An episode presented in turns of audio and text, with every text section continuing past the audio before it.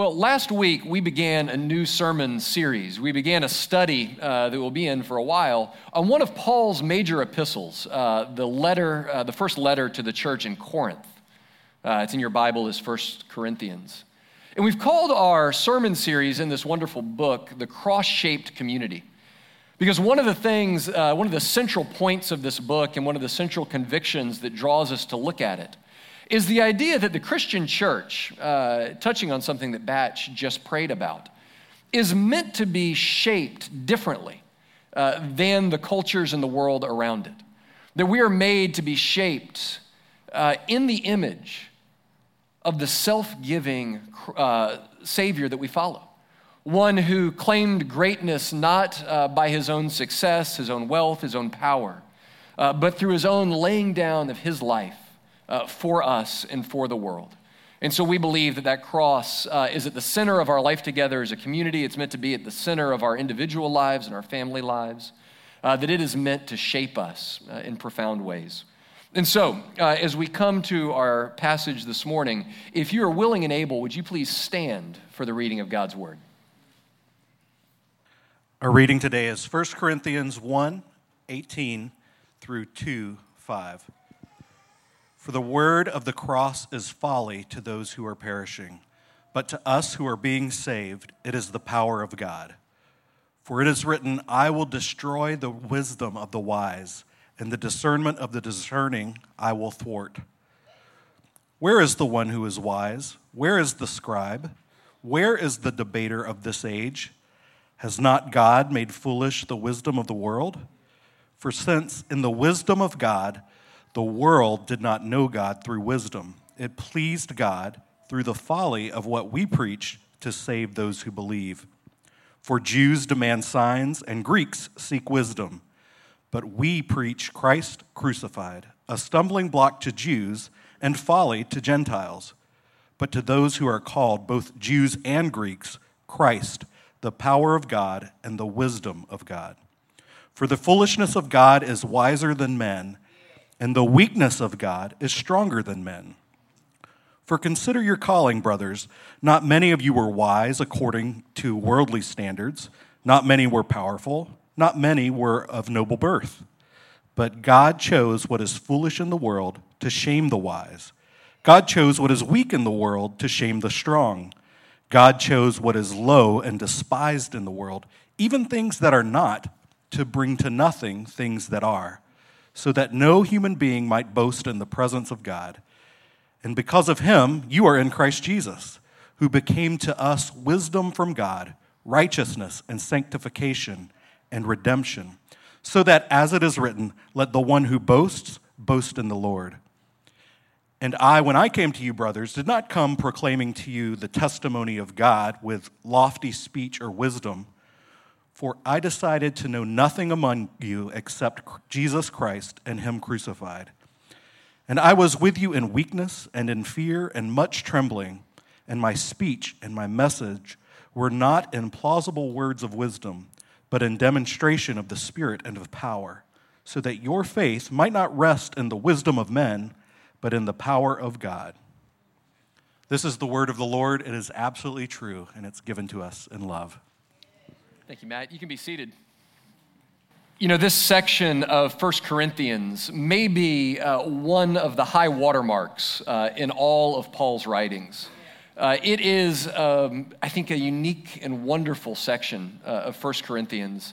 Uh, a passage that, if it gets into our lives and into our minds and into our hearts, has a tremendous power to change absolutely everything about our lives and about the way that we approach uh, life in this world. It's a revolutionary passage.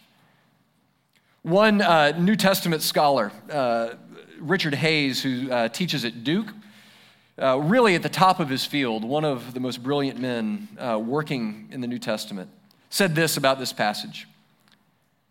If that shocking event, that is the event of the cross, is the revelation of the deepest truth about the character of God, then our whole way of seeing the world is turned upside down. Everything has to be reevaluated in light of the cross. For anyone who grasps the paradoxical logic of this text, the world can never look the same again. You can almost see him, a man now in his 70s, getting to this passage and setting his pen down and pushing his chair back from his desk and just, oh man, I see it. If, if people see this, it has an incredible power to change their lives. And I believe this is true whether you are hearing this for the first time or whether uh, you have studied this for much of your life. That when we truly grapple with the fact that what Paul is saying here, that if, if, if the cross is true, if salvation really comes to the world, not through a display of strength, power, might, and wisdom, but through a display of weakness, humility, service, and death, then it means that we have to fundamentally rethink everything we know about life in this world. You know, what Paul is saying here is basically uh, that the human race, not one particular culture, not one particular city, the human race as a species is wrong about one of the most significant things uh, in life, in fact, the very center of life itself. That every human culture, uh, in the various ways that we think about the world and think about God, that all humanity essentially approaches salvation, however we define that, by thinking that salvation is basically within human grasp. That whatever it is that we see as salvation, that it's attainable through wisdom, through morality, through goodness, through power, that somehow we can attain to salvation. In every, every bit of the human race, from Corinth, uh, the audience of this letter, to, to Jacksonville, Florida today, are caught in this same pursuit of salvation by our own goodness. Right, that's what Paul says when he, when he says in this passage uh, that the cross is a stumbling block to Jews, right, and foolishness to Gentiles. That's everybody in the world, right? That's saying that it's foolish to those inside of Israel and to those outside of Israel. That's everybody. That everybody looks at the cross and says, that cannot be the way. That cannot be the way that God has made for the salvation of the world. Right? All of us basically think of life as a ladder, right? That life is a ladder where we progress towards salvation, fullness, life. And maybe it's an intellectual ladder that we climb by our own wisdom. That's what he says about the Greeks. Right? Maybe it's a success ladder that we, that we climb through our own attainment and our own power. Maybe it's a relational ladder that we climb as we climb the social world around us. But all of us fundamentally look at the world as a ladder to be climbed. And Paul says, no, no, no. If you think you can attain to salvation through climbing a ladder, the cross knocks the ladder down. It takes the ladder out from under us. It says you can never get to where you want to get by that particular way. And so, when the entire world is convinced, so convinced that the way that we see things is right, that our ladders are real. What Paul essentially is saying here is that if you're, so con- if you're seeing things upside down and you're so convinced that you see things right side up, that when a message comes that's really right side up, you'll see it as upside down. You got that? Right? If you think you're seeing it right side up, but it's really upside down, and what's right side up comes and lives in the midst of you, you'll think that it's upside down to the point that it's foolish and weak and not worth your time. And Paul says, no, no, no. That upside downing of the world is the key to seeing the whole world right side up.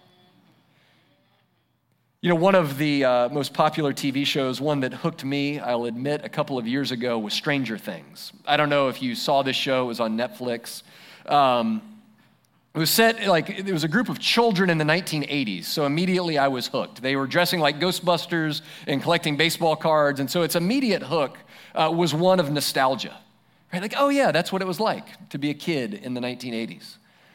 But the plot of this, of this story, and I won't give all of it away, uh, is that this very ordinary group of suburban kids uh, stumbles into a parallel dimension uh, called the Upside Down.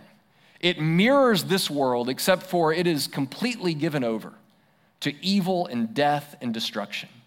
In that upside down world is on the process of invading this world and sucking all of us into death and destruction with it. In this group of four or five kids, it's their job to fight against the invasion of this other dimension and save the world. And I, you, you know, I won't give it away. Um, but there is a season two, so they must be at least somewhat successful.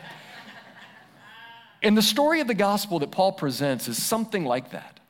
Except for insta- instead of another dimension invading this world that's marked by evil and sin, he says there is an upside down world that's invading this world, but it's full of goodness and love and light. But it does look like a mirror image, an upside down version of this world. This world is bent and broken as it is by sin and selfishness and pride. And he says that the church is actually our job not to resist the invasion of this upside down kingdom, but to live into it, to announce it, to begin to believe that the upside down world is actually the right side up world and that it will uh, come to invade uh, this world and to change it. And so, what we're going to look at uh, this morning in this passage is an upside down salvation, an upside down community, and an upside down mission in the world. First, an upside down picture of salvation. You know, Paul uh, says of the cross, he says of the cross that it is folly, that it's foolishness to the world around as they look in on it. He goes on to say in verse 22 that the Jews, those within Israel, looked for signs, signs of God's power. In the Greeks, they were looking for wisdom, Sophia, the, the prized Greek philosophical wisdom. And to both of those people groups, the cross looked like a scandal to the Jews. That's what that word stumbling block means, that it's a scandal, it's offensive to them, and it looks foolish or pitiable to the Greeks. You know that uh, Israel, when they were uh, looking and awaiting for God's salvation, they expected that it would come uh, like a new Exodus. If you remember the old story of God's rescue, his exodus of his people from slavery in Egypt, it was marked by some incredibly spectacular signs, right? The, the plagues that God brought into Israel, the dividing of the Red Sea, the miraculous rain of manna, right? It was a story of God's saving work marked by signs of his power. And so when they looked to, for God to, to intervene in their lives again, they thought that it would look again like signs of power, that it would look like spectacular intervention against the Romans who ruled over them, miraculous, setting them free, setting his king back on his throne. And so for them to say that their Messiah came, and instead of being marked by signs of power, he actually found himself crucified by the Romans in the most shameful death that one could die on a cross, to say that that was what the Messiah looked like was scandalous. It was offensive. It was horrifying. And then for the Greeks, who are convinced that salvation came through enlightenment, that it came through uh, attaining to a level of rational thought and understanding of the universe so that you could transcend the frailty of your body things like sickness and death.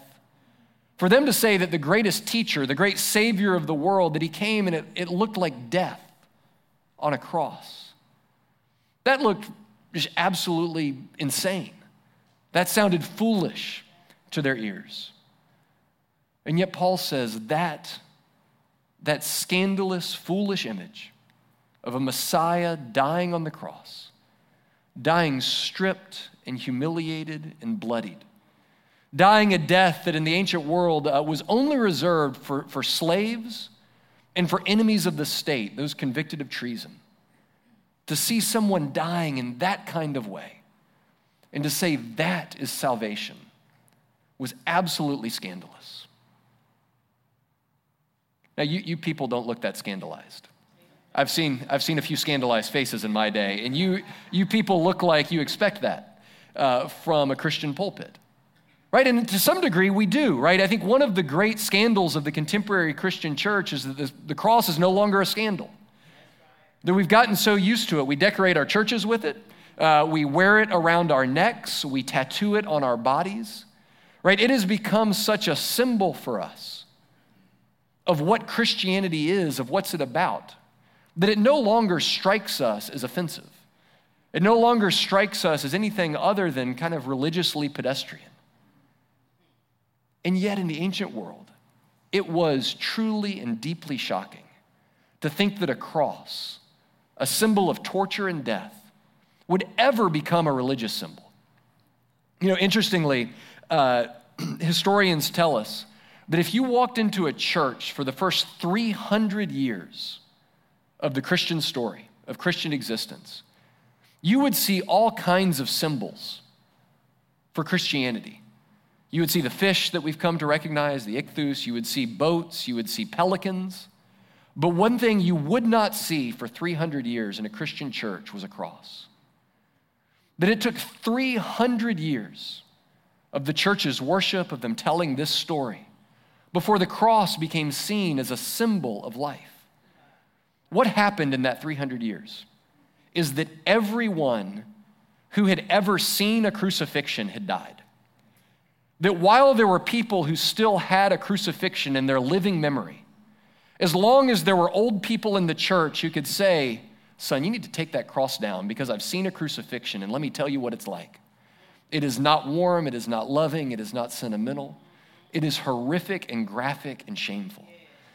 So it wasn't until uh, actual crucifixions had ceased and gone away and nobody remembered them before the cross could be used as a symbol of hope and goodness and life. Because the cross uh, truly was uh, a way of dying that was shameful and torturous. And so it leads us to ask why.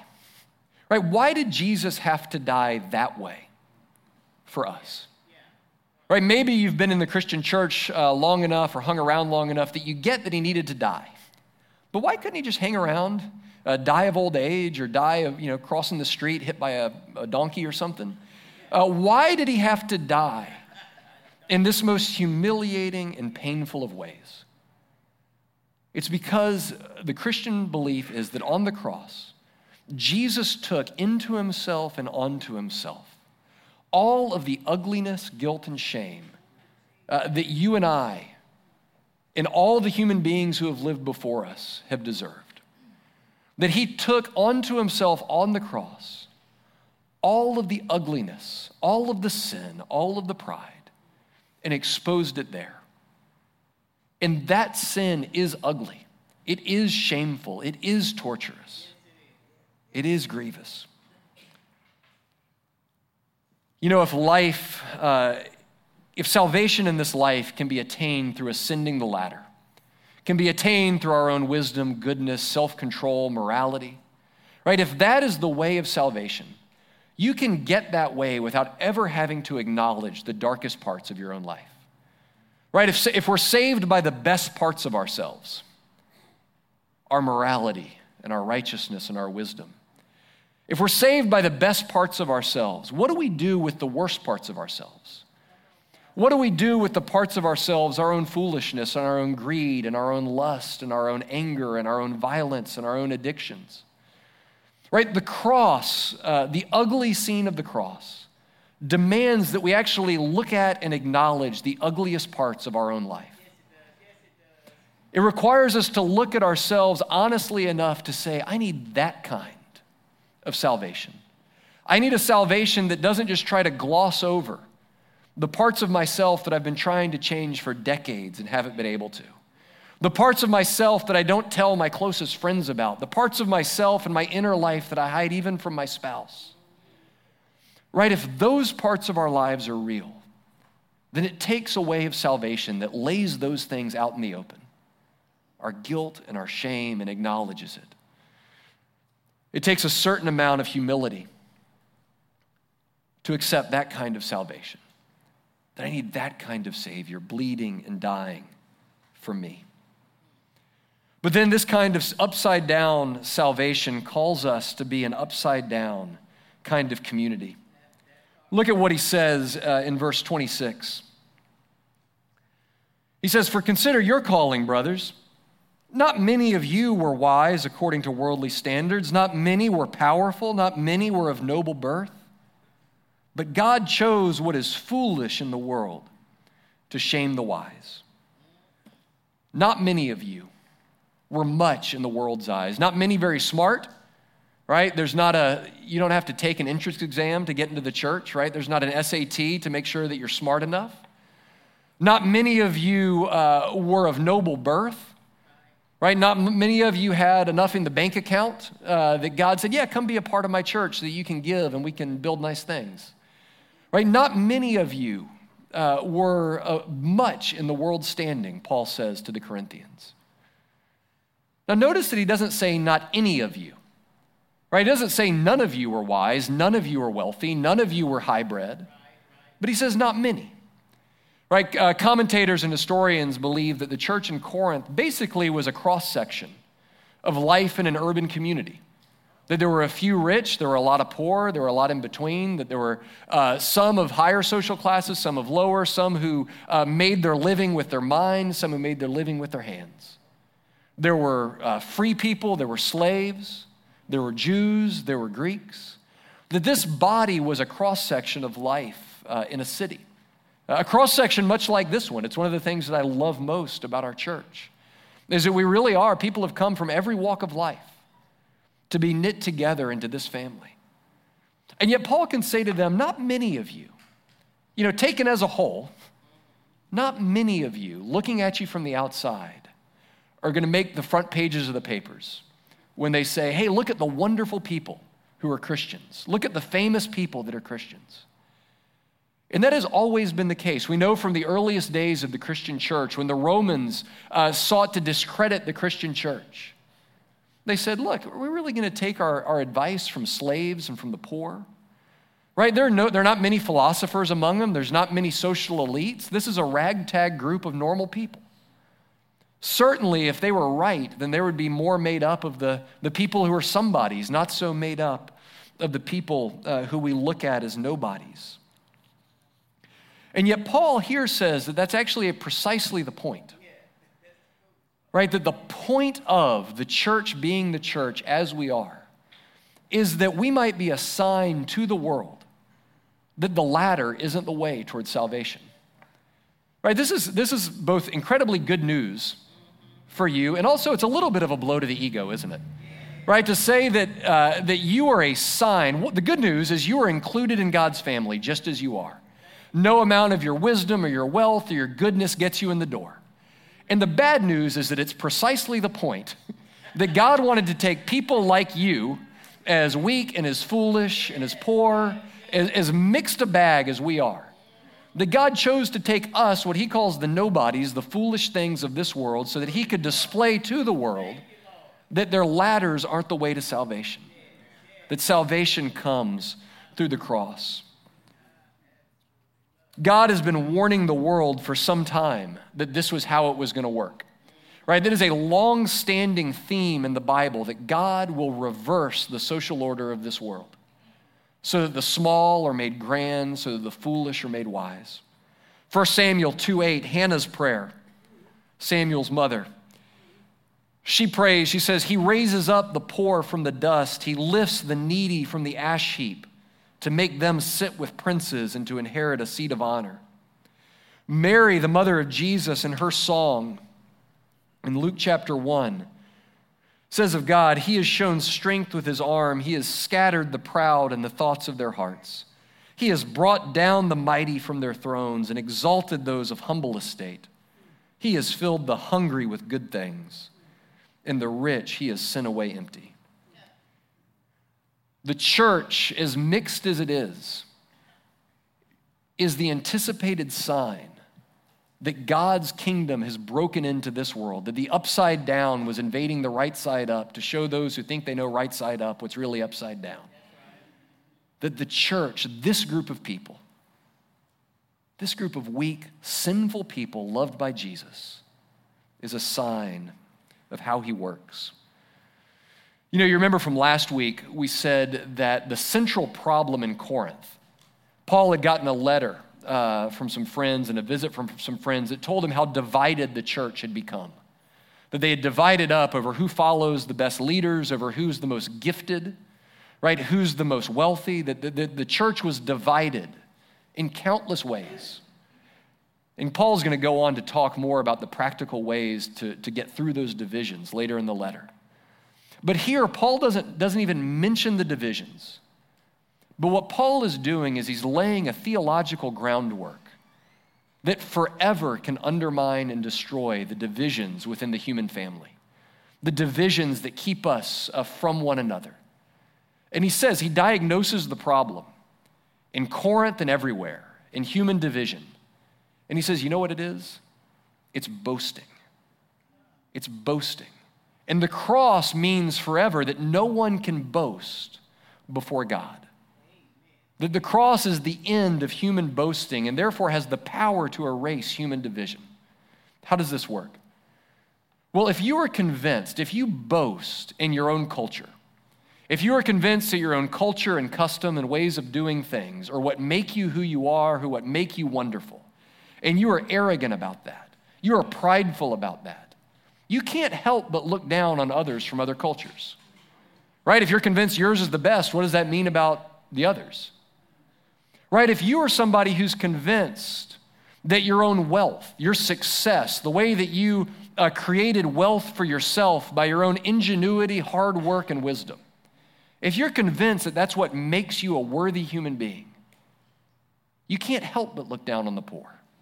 You can't help but look down on them and say, you know what, if they worked as hard as I did, if they were as smart as I was, they too could attain what I have attained. Right? If you look uh, at your own, whatever it is, if it's your own political party and you boast in that, you can't help but look down on those who look, who look at the world differently from a political standpoint. Right? If you boast in your own, uh, your own social standing, the number of friends and, and people that look up to you, you can't help but look down on the friendless. And so here's what Paul's saying. He's saying if you realize at the cross, that there is no more ground for human boasting. You don't have room for pride in your morality, right? We didn't even touch on the people who think that it's their religious morality that makes them better and how unsafe and even dangerous they are to those who know that they've blown it and failed. Right? If you come to look at those things, Paul's saying once you see that the cross is the only way you can stand before God, all of a sudden there's no room to boast in your goodness, in your culture, in your wealth, in your popularity you can come together as one family. And that's what the cross does. That's how the cross makes a new community. Right? If you are down and out, if you are one who struggles to believe that you have worth and value before God or in his community or with other people, look at Jesus on the cross and see how much he loves you. See how much he bled and died. See how deep his love is for you so that you could be included, so that you could be one of his children. There's no room in that world to be ashamed, to hang your head, to feel like you don't belong. And if you're someone who's lifted up, someone who in their pride doesn't think that thinks that they've attained the top of the ladder, you too look at Jesus on the cross. Look at how he had to die in order for you to have a standing before God. He loved you enough that he was willing to die. You, nobody is below his love. And yet you are sinful and rotten enough that he had to die. And when you look at the cross, you can know that you are at the same time both deeply sinful, flawed, and wrecked, and accepted, loved, and delighted in. And in that world, you can be a part of a human community without shame and without boasting, a new kind of upside down community. And then finally, he sends us on an upside down mission. I love this window that Paul gives us on his ministry uh, in the first five verses of chapter 2. When I came to you, brothers, I did not come proclaiming to you the testimony of God, that's the gospel, with lofty speech or wisdom. For I decided to know, to know nothing among you except Jesus Christ and Him crucified. I was with you in weakness and in fear and in much trembling. And my speech and my message were not in plausible words of wisdom but in a demonstration of the Spirit and of power. And here's what Paul's saying He says, I, when I came to you, I came to you trying to make myself very, very small. I came not boasting of my own wisdom or my eloquence, not in my gifts as a teacher or a communicator, not in the, the outward impressiveness of my ministry. I came trying to remember only my own sin and weakness in the incredible saving power of the cross. I tried to take my life and my ministry to you and strip it away, strip away all of the other things that you might be tempted to look at and be impressed, and to come to you only with a message of human weakness and divine salvation through uh, the upside down message of the cross. You know, it's amazing uh, and, and sometimes quite uh, disheartening how far the church can come uh, from that kind of simple ministry. Right? How quickly we can come to believe that the, the ministry of the church is dependent on outward signs of success and church growth and, and great speakers and funny jokes uh, and impressive programming. Right? How quickly we can try to look at the, uh, try to succeed by the world standards. Look at uh, the world standards of power and success and popularity and goodness and what's impressive uh, to be our uh, philosophy of ministry in this world. You know, the, the, uh, the passage from Isaiah uh, that Paul quotes at the very beginning of our reading, that, that section of the reading that's uh, it's in our verse 19, it's set off to the side in most translations, where he says, I will destroy the wisdom of the wise, and the discernment of the discerning I will thwart. This is from a part of Isaiah's ministry where the Assyrian army is bearing down on Israel. They are right at the doorstep, the most powerful invading empire of the world at the time. And God is telling his people through the prophet Isaiah here's what you need to do if you're going to withstand this assault. You need to repent of your idolatry, your false gods, the other things you've trusted in, and you need to rest in me, and I'll deliver you from this. It won't be easy, but, but I'll deliver you. You can trust me. And yet, Israel's leaders, their religious leaders, their political leaders, their military leaders said, okay, that's a good, that's a good plan. Sit here, do nothing, repent, and trust in God. Um, but another good idea would be for us to go down to Egypt. Uh, that's the other most powerful empire at the time. They had uh, the top of the line technology. They had chariots before anybody else in the ancient world had chariots. Uh, they had an incredible amount of wealth and power. And they said, We'll go down to Egypt. We'll make an alliance with the Egyptians. They'll come up and they'll defeat the Assyrians for us. Sounds like a good plan. Form a good alliance, beat, off, uh, beat, beat back the uh, invading army. And yet God says, I will destroy the wisdom of the wise. In the discernment of the so called discerning, I will thwart. That my salvation, my power, my plan doesn't look like attaching yourself to the best technologies, the best methods, uh, the best ways of success by worldly standards. It means the simple way of repenting of your sin, trusting in the power of God's grace, and waiting for Him, waiting for His salvation. You know, doesn't it seem, uh, this is a hard thing to talk about. It seems like every week, uh, if you follow the news, uh, that there is another story of Christians in power abusing their power and it being exposed. There was a story, a, a, a story that is staggering, staggering in, in, the level and reach of it uh, that came out just this week of uh, another sex abuse cover up scandal among the, in the Catholic Diocese of Pennsylvania. And before we look at that and go, see, that's why we're in a Protestant church story after story has come to the news. One just this week, the, the, the church, in, uh, Willow Creek Church, just outside Chicago, a church that, and a leader that people around the country looked up to as a model for successful ministry. I went to conferences from that church to look at how do you do it? How do you build a big and impressive and wonderful and powerful church? The pastor and all of the people around him recently stepped down, admitting that they had covered over years of abusive sexual practices between the pastor and women in his ministry. And it's easy from the outside to look at that and say the church has a sex problem.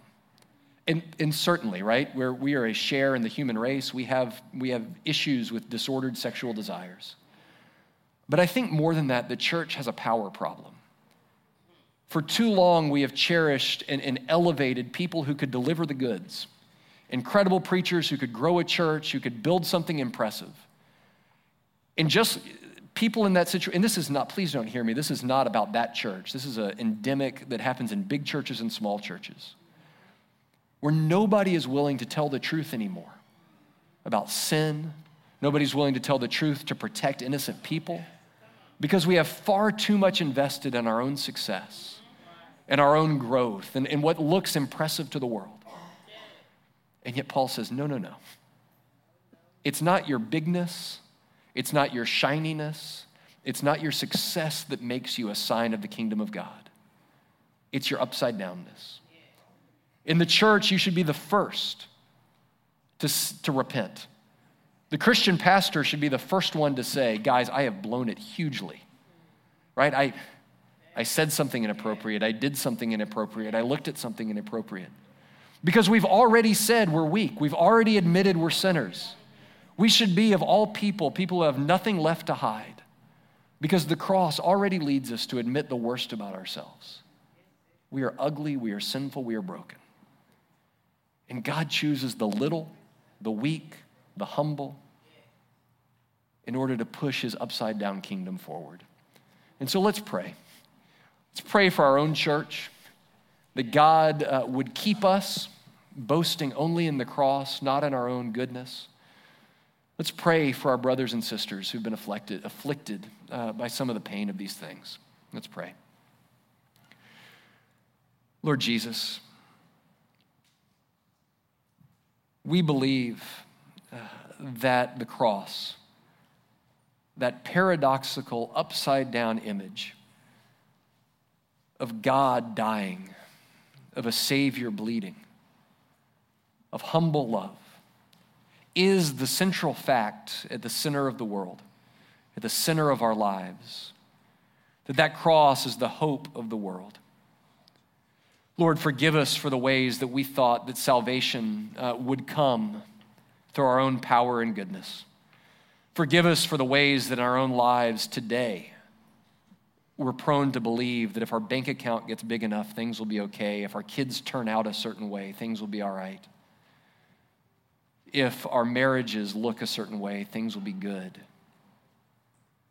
Lord, save us from the ways that we trust our own goodness. Save us from the ways that we trust our own ingenuity and power and abilities uh, to push forward your mission in this world. Lord, we lament uh, for the ways that we have clung to power and success uh, over the simple way of the cross. We admit that it, that it doesn't just happen uh, in big and impressive looking churches, uh, that it can happen here. Lord, that uh, we too can be so fixated our, on our own plans, on our own desires and ambitions, uh, that we lose sight of the humble way of repentance and humility and love. Lord Jesus, help uh, protect Christchurch in town. Help us to be a community where our only boast is in the cross, where all divisions between us fall down at, its, at the foot of the cross. Where together we can find a safe place there in the embrace of the cross a place where it's safe and we're free to admit that we are sinners loved by Jesus, that our lives, messy though they are, are being remade and redeemed. Lord Jesus, uh, we pray that you would help us uh, to be a cross shaped, cross formed community. And it's in Jesus' name we pray. Amen.